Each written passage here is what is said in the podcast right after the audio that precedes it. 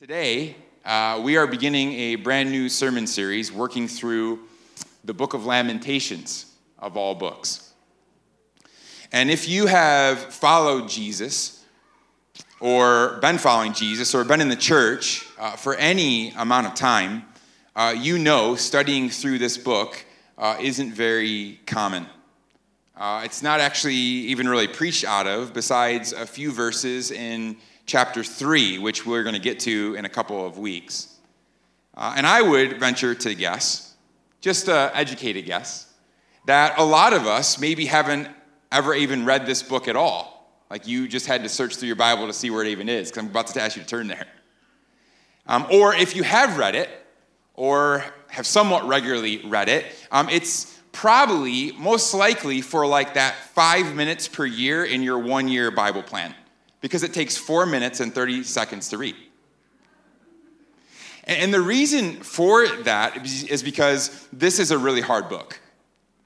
Um, it's difficult in some ways to understand, but beyond that, it's really sad. Um, it's extremely depressing because it records the horrific physical, spiritual, and emotional aftermath of the destruction of an exile of Jerusalem. It's filled with vivid imagery of pain uh, and, and grief. And there are very, very few bright spots in this book.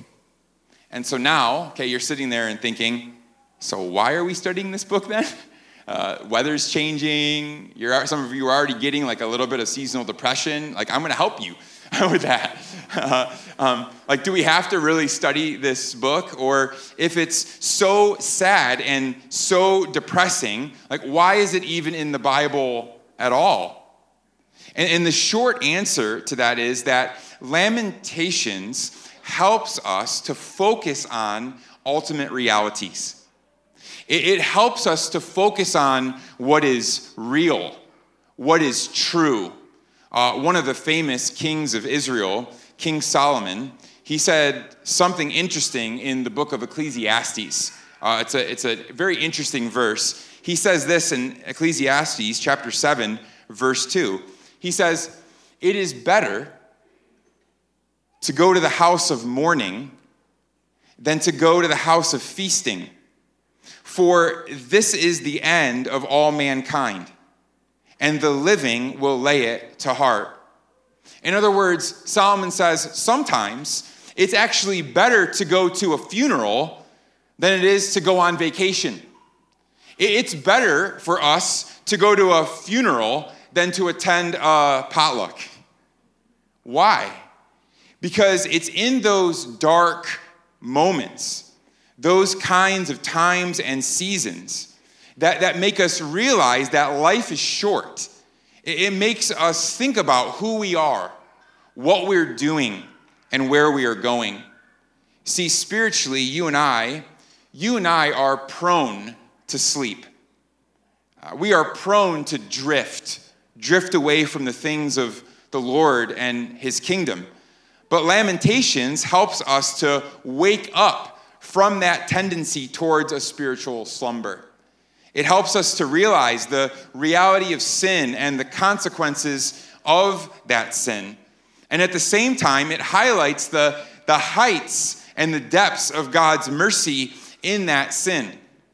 And so I want us to think of this next season together uh, in a really simple way. Uh, this is going to be a time, a season, with the help of Lamentations for us to get real with God and for God to get real with us.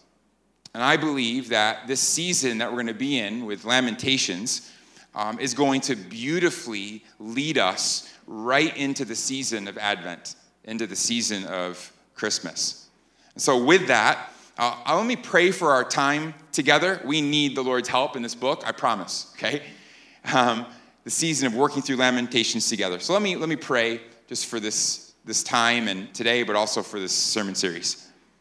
Let's pray. Jesus, uh, we acknowledge that uh, we are finite. Uh, we lack wisdom and knowledge and understanding apart from you. And so, Jesus, would you help us today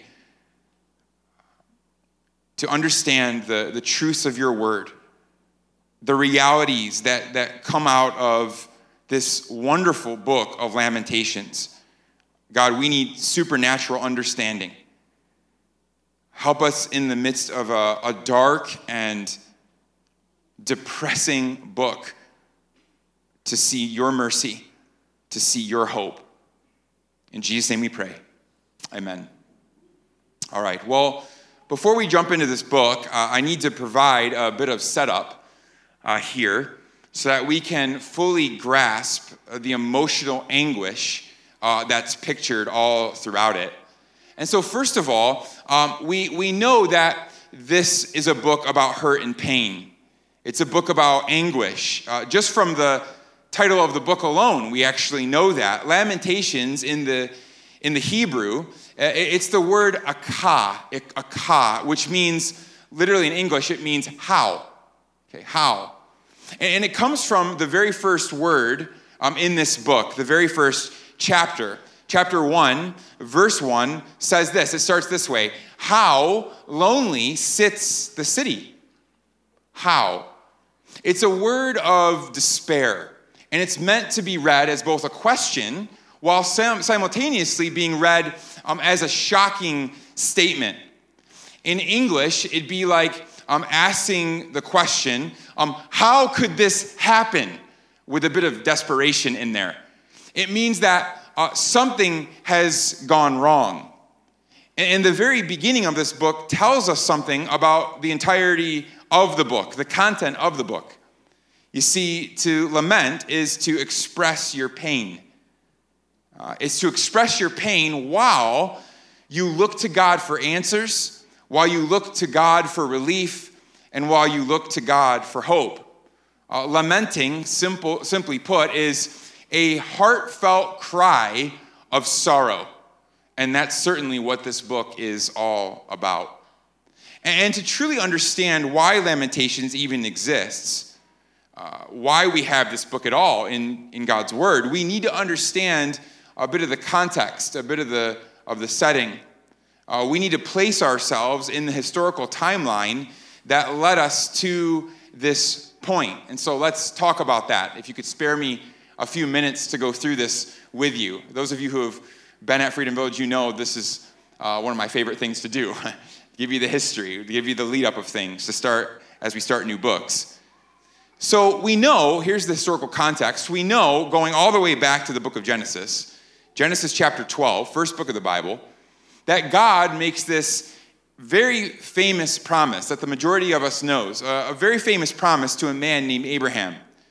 In fact, you can almost summarize the entire Bible um, in these verses, in this promise. Everything spills out from this promise. The Lord said to Abraham, He said, Leave your country, leave your family to a land that I will show you.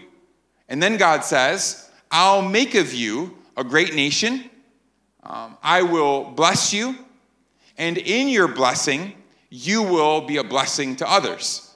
Right? All the families of the earth will be blessed by you, God says. So we see in that promise uh, four key parts, four key parts in this famous promise that we need to understand. So important for the book of Lamentations. Stick with me, okay? First, first is the land. Okay, there's a promise of land. God promises to give Abraham and his descendants land. Second, he promises to make Abraham a new people, a new nation. Third, we see him promise a personal, let's say, a personal closeness to this new people. In other words, he promises to be in relationship with them. And then finally, we see that through this new promise, or through this, uh, this new people that God has made for himself, that they are going to be a blessing okay? They're going to be a blessing. Others will be blessed by them. That's the promise. And I'm going to skip a bunch of details here because it would take me literally hours to go through the narrative. You should have seen my notes leading into this this week. It was crazy. Uh, this could have been like a four hour and 45 minute sermon, all right? But I cut it all, all right, for you, right? Because I love you, all right? So I'm going to skip a bunch of details here. But we know from that point forward, that promise, that much of the rest of the Old Testament is the story of how God goes about fulfilling those promises. It, takes many, many years, but God, He comes through, right? He makes uh, people for Himself, the Israelites. God provides a land for these people, that's Israel.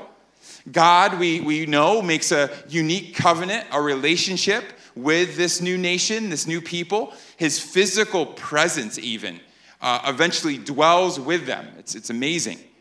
And we know at, at the height of Israel's power, particularly with King Solomon, that guy who said, like, it's better for you to go to a funeral, right? That guy.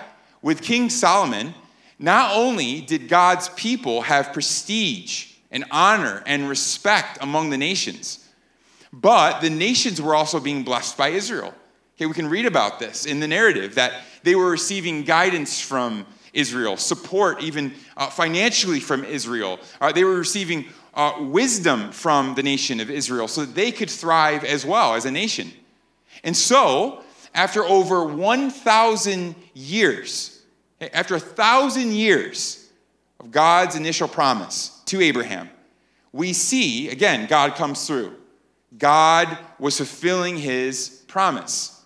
Okay, now, a very important detail or part of all of this is that God made this other side promise. And that was that he promised to continue to bless this people, this nation, as long as they continue to follow him. But, but, if they turned away, if they wandered from him, there would be consequences. Okay, we actually see that warning in Deuteronomy 28. It's really essential, okay, really essential to our text today in Lamentations 1.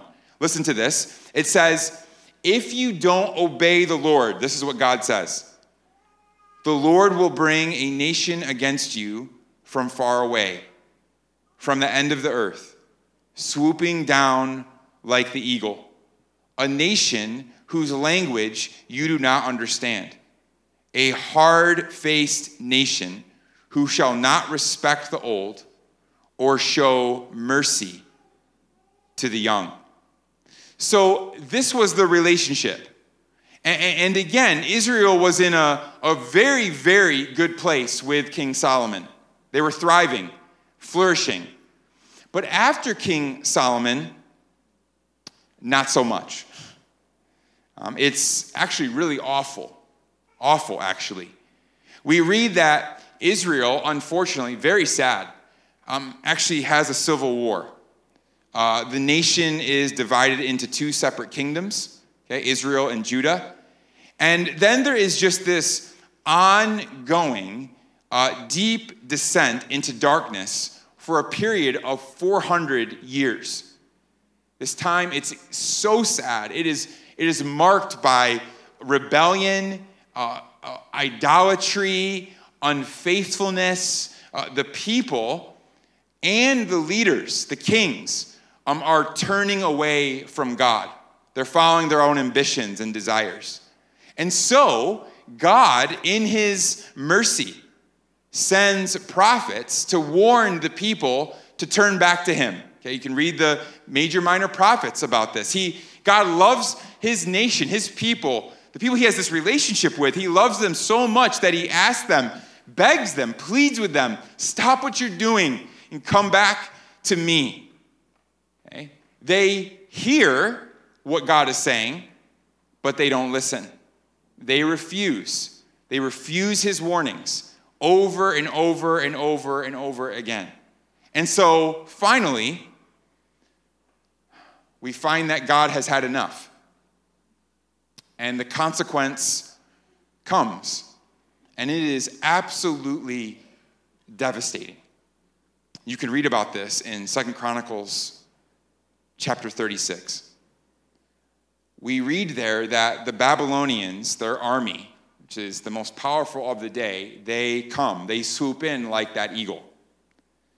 They invade Jerusalem, the capital city, the temple, uh, where the presence of God used to dwell. That temple is stripped of everything that it has all the gold, all the items, the special handcrafted items for worship, all of it is gone, stolen, taken.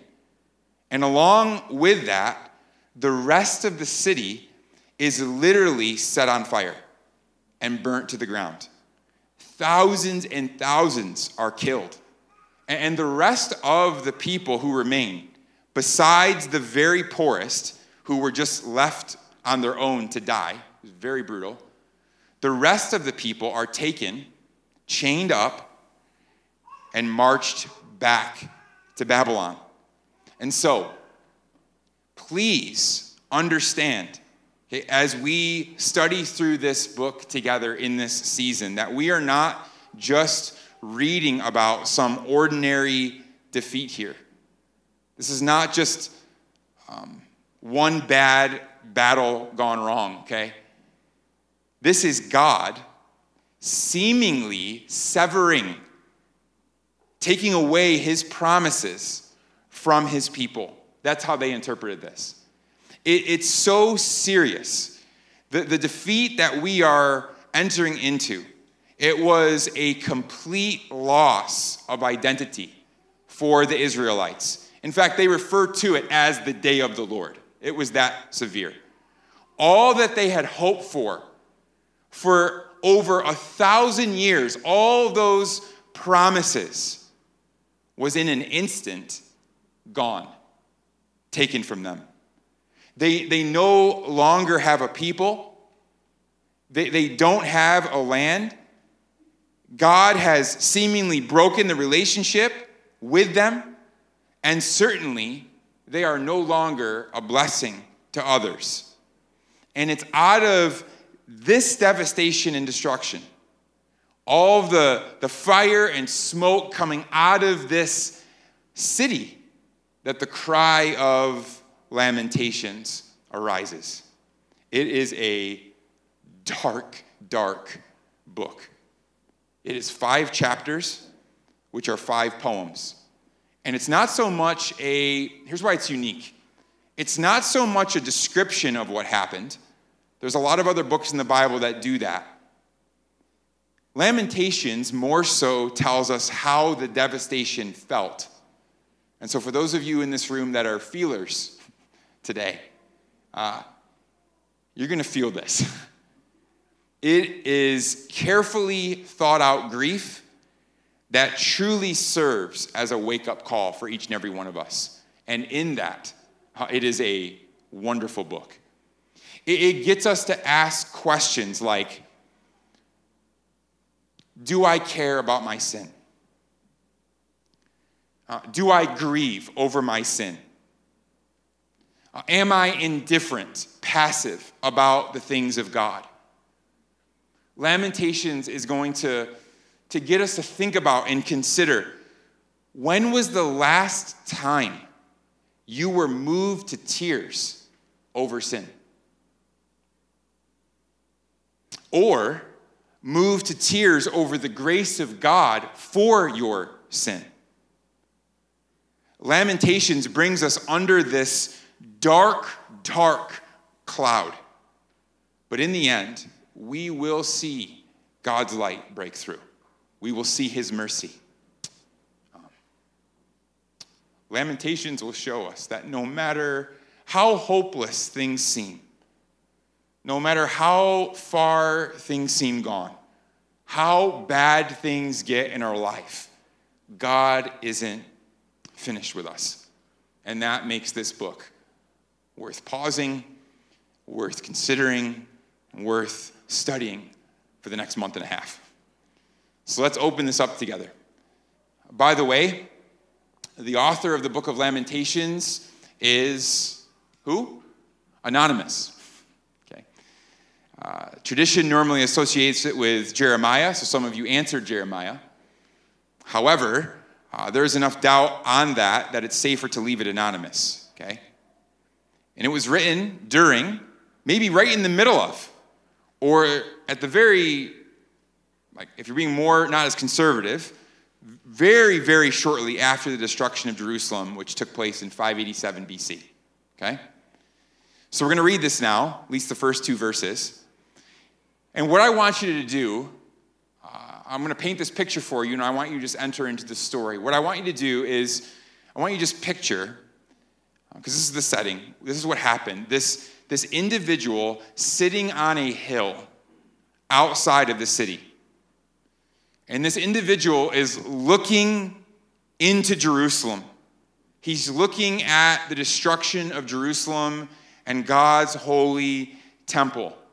The smoke is still rising.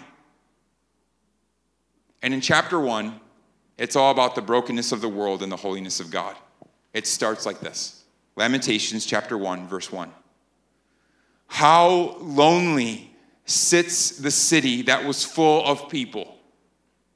How like a widow has she become, she who is great among the nations. She who was a princess among the provinces has become a slave. She weeps bitterly in the night, with tears on her cheeks. Among all her lovers, she has none to comfort her. All her friends have dealt treacherously with her. They have become her enemies. So again, we see that word how there. Uh, the despair starts right from the beginning. And the picture that we see from these first two verses is this city that's being portrayed as a broken, lonely widow whose life has taken an extremely tragic turn. Jerusalem, the city, used to be thriving, it used to be full of people. It used to be great amongst the nations, it was famous.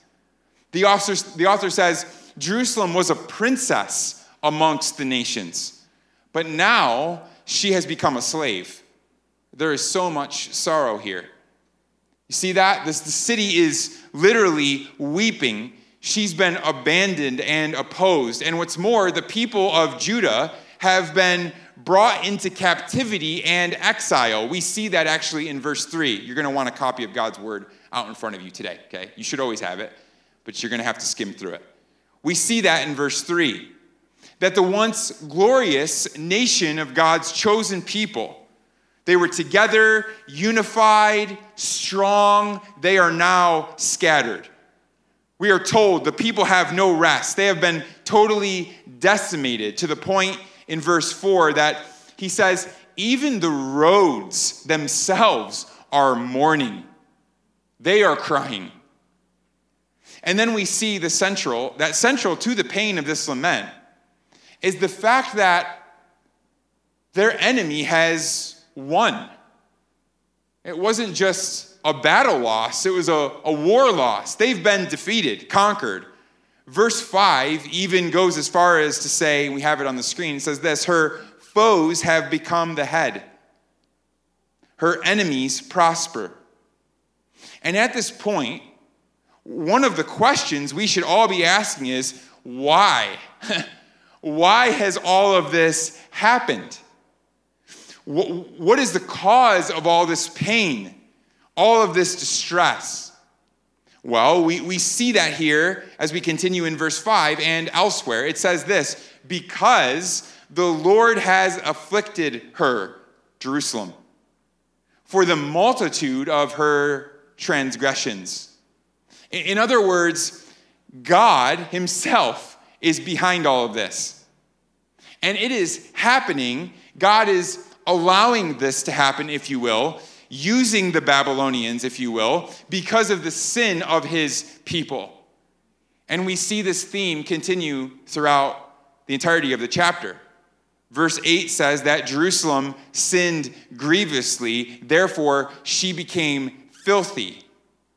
Or verse 9, it says, her uncleanness, that's her sin, was in her skirts. Uh, that's an interesting way to say it but it simply means that sin clung closely to her. That Jerusalem, the city, the, the people were not just sort of fooling around with sin, toying with sin. No, no, no. They were holding on, gripping, grasping at their sin. Or, or verse 14 says, My transgressions were bound into a yoke. Okay, that is, you can see it on like the oxen, the yoke that holds them together. By his hand, the Lord's hand, they were fastened together, they were set on my neck. The author says that all of these consequences of God's uh, that God's people were receiving, all of them were actually laid on their backs and tied to them. They were set to bear them by God Himself. He's like, Oh, you want to continue in your sin, unrepentant again and again? Then take your sin, and I'm going to tie you to your sin. So, so again, what, what's being, being made very plain to us here is that all of this discipline, this divine, severe discipline, is the result of their sin. In effect, they defeated themselves by saying no to God, by turning away from the Lord continuously. And it, all, it must also be said that the tragedy here is not just individual. we need to notice this. For those of us, especially coming from the West, we have such individualistic idea of faith. We don't see that here. This sin affected an entire nation. And that's what makes this scene so horrific. It says, All the people groan as they search for bread in verse 11. So this is not just about the depth of the devastation, it's also Lamentations about the breadth of that devastation. It's all encompassing. Even those who, who may have been righteous in the land, and maybe there were a few, we don't know, but even they were caught up in this. Their lives came to ruin as well. And then the final movement in Lamentations 1 is this prayer and this really unique plea for mercy. And in that, we see the author continues to convey um, his shock at all of this, all that he's seeing. And look at the depths of his pain here. He says this in verse 12. He says, Look and see if there is any sorrow like my sorrow. In other words, there, there's no one who's suffering like us. Or the next verse From on high, the Lord sent fire into my bones. He turned me back he has left me stunned, faint all the day long. So, so you can see the, the, the anguish and the pain here. We can actually feel, feel how much rejection is felt in this text. If you continue reading, it says that they are crushed, that they are weeping, bawling their eyes out, and there is zero, zero percent of comfort. None. And worst of all, God has for now turned against them. Can you imagine? This city, Jerusalem, it's said it had become so filthy, so dirty in the eyes of the Lord that they had actually become untouchable. That's the picture that's being painted here. They're so ceremonial, if you can say it this way, ceremonially unclean, so impure, so unholy, that God can't, cannot put his presence there. He turns away. And I do think it's worth asking. Uh, we'll take a second to pause. I, I do, at this point, think it's worth asking, in light of all this devastation, is all of this too severe? Um, Or, or perhaps, is this just? For God to be punishing his own people like this, uh, it can seem cruel, right? Um, in some ways, maybe almost too harsh. But in verse 18, we get our answer to that question Is this just? Is this too severe? And this is actually a major turning point in chapter one. If you want the pivotal verse in chapter one as you read through it, try to sort through it for yourself. Verse 18 is the turning point, it's the pivot in chapter one, chapter, uh, the pivot of the poem.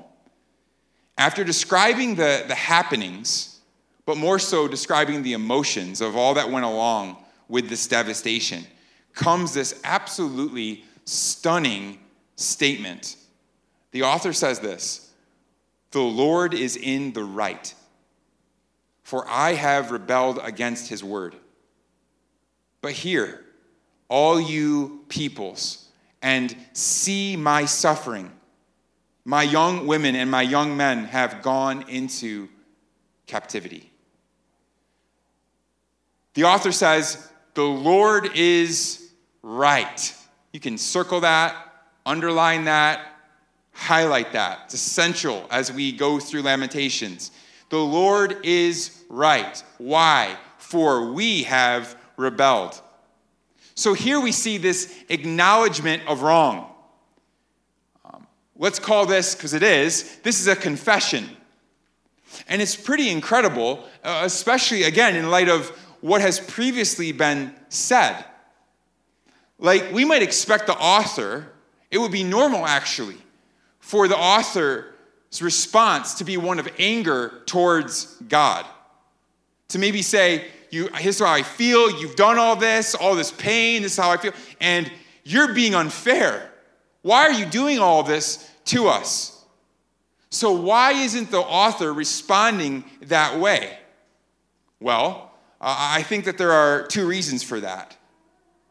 And that is that the author understands the deceitfulness of sin, okay, our broken world, along with the holiness of God. So I want to take the time to look through those really briefly, starting with, again, the deceitfulness of sin. Okay, if you're taking notes, there's just two points today deceitfulness of sin, the holiness of God. So we'll start with the deceitfulness of sin, and this is going to show us the brokenness of our world. Look again at verse 2. We already read this, but look at it again. The author says this among all her lovers. That phrase, lovers, is also key to the text, central to chapter one. So circle that as well. Among all her Jerusalem's lovers, she has none to comfort her. And then in verse 19, after that pivotal verse, we see that same word it says this I called out to my lovers, but they deceived me. Now, listen, uh, in the Old Testament, we know that the term or the phrase lovers was a metaphor for the idols of the pagan nations that Israel chose to follow over God. And God uses this word to say to them, do you understand what you're doing? You are committing spiritual adultery against me. And as you read through the Old Testament, you see that this theme actually over and over again, this constant back and forth. God warns them, the people go astray. God continues, despite their sin, continues to love them, continues to rescue them, continues to bring them back to Himself, but then they turn and leave Him again. Over and over and over again, we see this pattern. And notice what the author is saying here about these lovers, these idols, okay? He's saying that they are empty, simply put. These idols are empty. They don't comfort. And, more than that, they deceive or have deceived the people. What he is saying is while these idols appear so valuable they seem so attractive. In the end, they always lead you to the same place ruin. They promise you everything. They seem so right. But in the end, they cause you to lose everything. And that's how idols work in all of our lives, not just here for Israel, in all of our lives. Look, we know this. We know this to be true. Anything other than God the one true living God of the universe, in all of his supreme majesty and glory and grace and in mercy and holiness, anything other than him, that we think is essential to our joy, to our value, for our acceptance and contentment is an idol. It's a God substitute. Uh, the famous uh, theologian Martin Luther once said this about our idols. He says this whatever your heart clings to and confides in, that is really your God. That to which your heart clings, that to which your heart entrusts itself to, ultimately is your real God. That's an idol. And let's understand, idols aren't just idols aren't just things that we consider uh, bad. Okay, um, like when we think of idols, we think of things like people worshiping totem poles. Okay, or, or statues, or like a Buddha, right? Um, or they're going after these really harsh things like uh, various forms of addiction can be an idol. Right? Idols can be those things, but they can also even be good things that God has given us that our hearts turn and twist into being God things, into being ultimate things in our lives.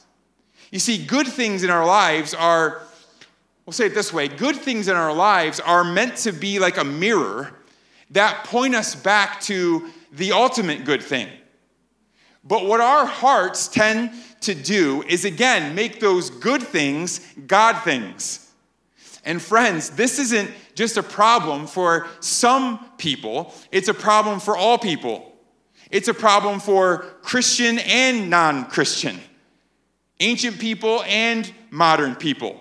Right? We make idols out of our careers. We, we make idols out of trying to climb the corporate ladder. We, we build our lives upon rest and comfort. We build our lives on our appearances. We go after things like money above and, every, and over everything else. Right? And listen, if we're not careful, we can even make idols out of our families, out of our kids where our identity, our actual, our personhood, who we are, is wrapped up in, in how they turn out and how they compare to others. Anything can be an idol, right? There are so many fleeting, deceptive lovers in our world. They promise us everything and yet they deliver on nothing. They only lead us further and further and further away from God. And, and hear me, hear me now. Some of you are here today. You've come into this place, singing some songs, listening to the word, got the Sunday thing going, and you are actually, in the depths of your heart, you are wondering why you're not experiencing the deep joy, the deep seated joy of the Lord in your life. Why? Why am I'm not experiencing this amazing joy that everyone around me seems to be singing about and excited about? Could it be that your heart is actually clogged up with idols? Actually, there's a really good chance that that's the case for you. That's the answer. Idols promise fulfillment, security, approval, worth, value, but inevitably they will let us down 100% of the time. You know what it's like? It's like it's like trying to squeeze water out of a rock. See, you, you can never you can never squeeze true life out of a created thing because created things don't actually hold life within themselves. You can't get something or something out of something that some, that thing doesn't have. You following me? Right? And yet, this is exactly what we do time and time again, isn't it? We squeeze away. We squeeze those rocks. Right? This is who we are. We are idolaters. Okay? You came here this morning, things are changing weather. Oh, it's cold. What am I going to I need encouragement today. You're an idolater. By nature and choice, we trivialize God. We trivialize, we are flippant about his ways. By nature and choice, we do not think that he is enough. We do not gladly, gladly, worshipfully submit our lives to Him. We are, oh, this is so sad. We are so unmoved by His love. We are so unmoved by His grace and His mercy and His majesty. And again, let me be very clear. We're not just talking about non believers here. This is a message for Christians, for followers of Jesus. Lamentations is evidence of this. I told you this book was hard, okay? It's uncomfortable, but it's meant to wake us up to the reality that what we seek from in this world, or what we seek from this world, can only be found in God. Idols are deceitful lovers, and Lamentations shows us where following those idols lead. So, what you need to hear here is that God is not just trying to give us a hard time. Like, He's not nagging, He's not punishing people for punishment's sake. Not at all. He is coming after our idolatry because he is actually a jealous lover, we are told. He wants your heart. And beyond that, he is serious about your joy. He's so serious about your happiness, both now and forever. He wants you to have joy. Right? God, God does not want us living in a place of deception. He does not want us living in a place of, of emptiness.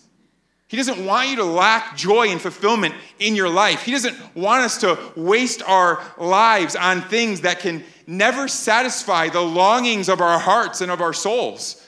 And so he did what was necessary to wake up his people. He intervened very harshly.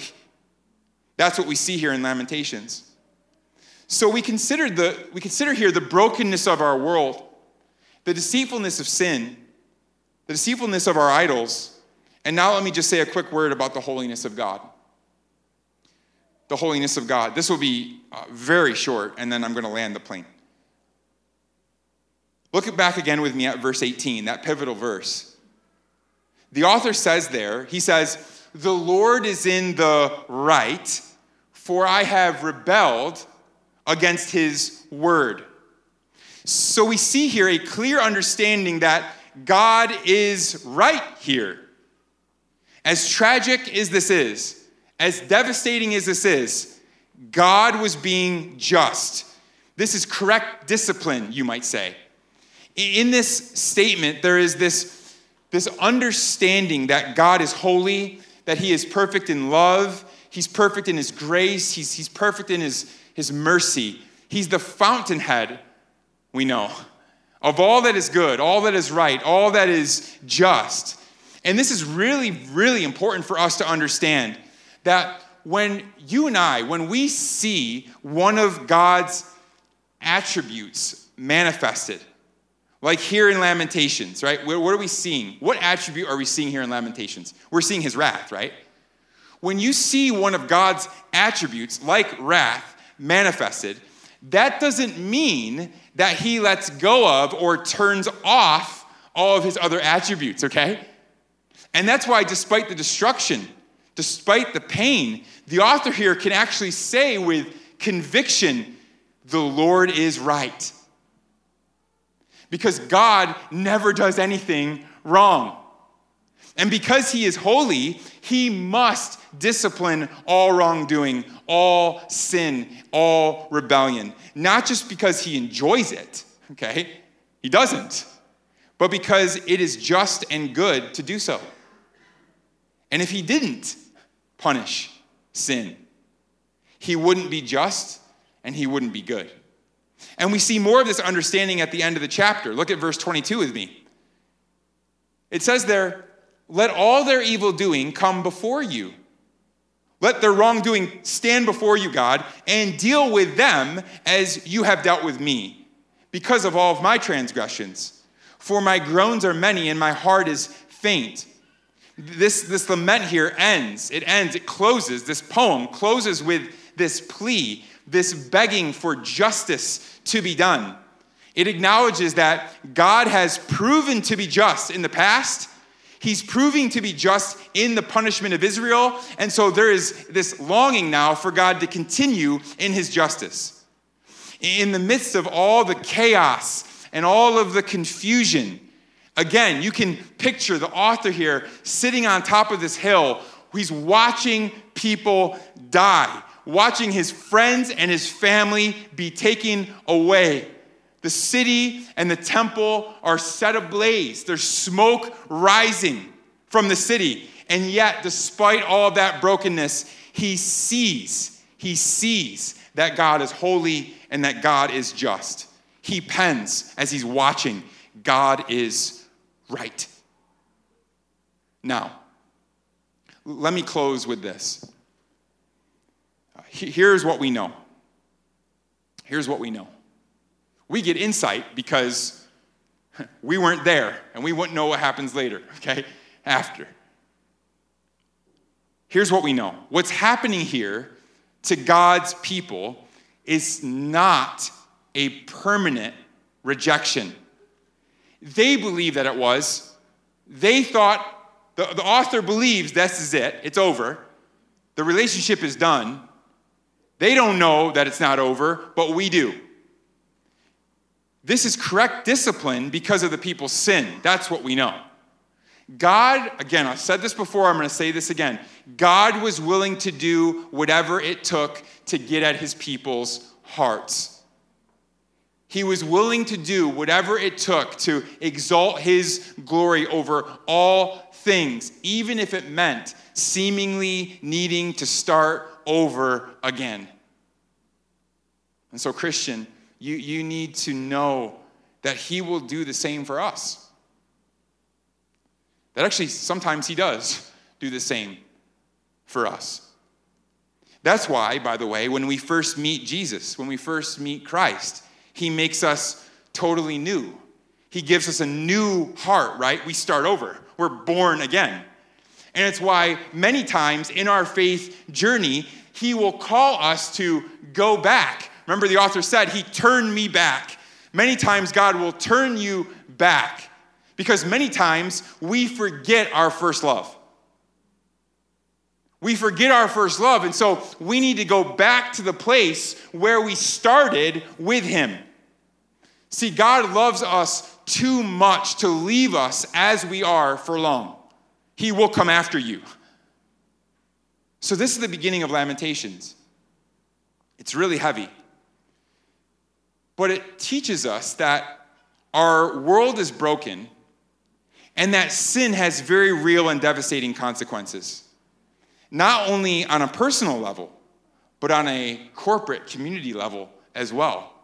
Sin is deceptive, it ruins us, and it ruins those around us. So, together, together in this season, I want to commit this, this time, this season together in a unique way Again, I want this to be a season for us to, to get real with God and let God get real with us and our hearts. For some of us, this will just be a, a minor adjustment, a minor reorientation, a small shift, maybe a degree. For others of us, this will be a radical reorientation, a, a big turn. But either way, every single one of us needs to be reoriented, right? For every single one of us, there are ways that we need to be throwing off sin and becoming more like Jesus. So we need to ask ourselves as we look at our lives, as we examine our hearts, what are the things that we need to throw away? What are the things that we need to throw out? Are there any idols clogging the intake pipes of our heart? Are there things blocking us from experiencing all that God has for us in Jesus? Is, is there something in your life that's, that's blocking you from experiencing that joy? Do, do, we, do we genuinely grieve over our sins? Are we, are we actually astonished by the grace of God? Hear me today. God loves, He loves a heart, loves a heart that goes to Him humbly, weak, honest, and in need. But he is, God is repelled by pride. So the way forward for all of us isn't actually a mystery as we enter into this season and work through Lamentations together. God hasn't made this complicated. Thank the Lord. It's good news. This isn't complicated. All you have to do today is turn from your deceitful lovers. All you have to do today is turn from your idols and trust the only real lover of your soul. Trust the one who will never let you down. Right? God does not want us living in deception today. He doesn't want our hands to be empty. He doesn't want us to, to waste our lives. So, together, let's commit to look beyond ourselves, to look beyond our sin. Let's commit in this season to look beyond any idols. Let's look beyond our shame and let's look to Him, the one who is right, the one who is good. Amen? Let me pray for you.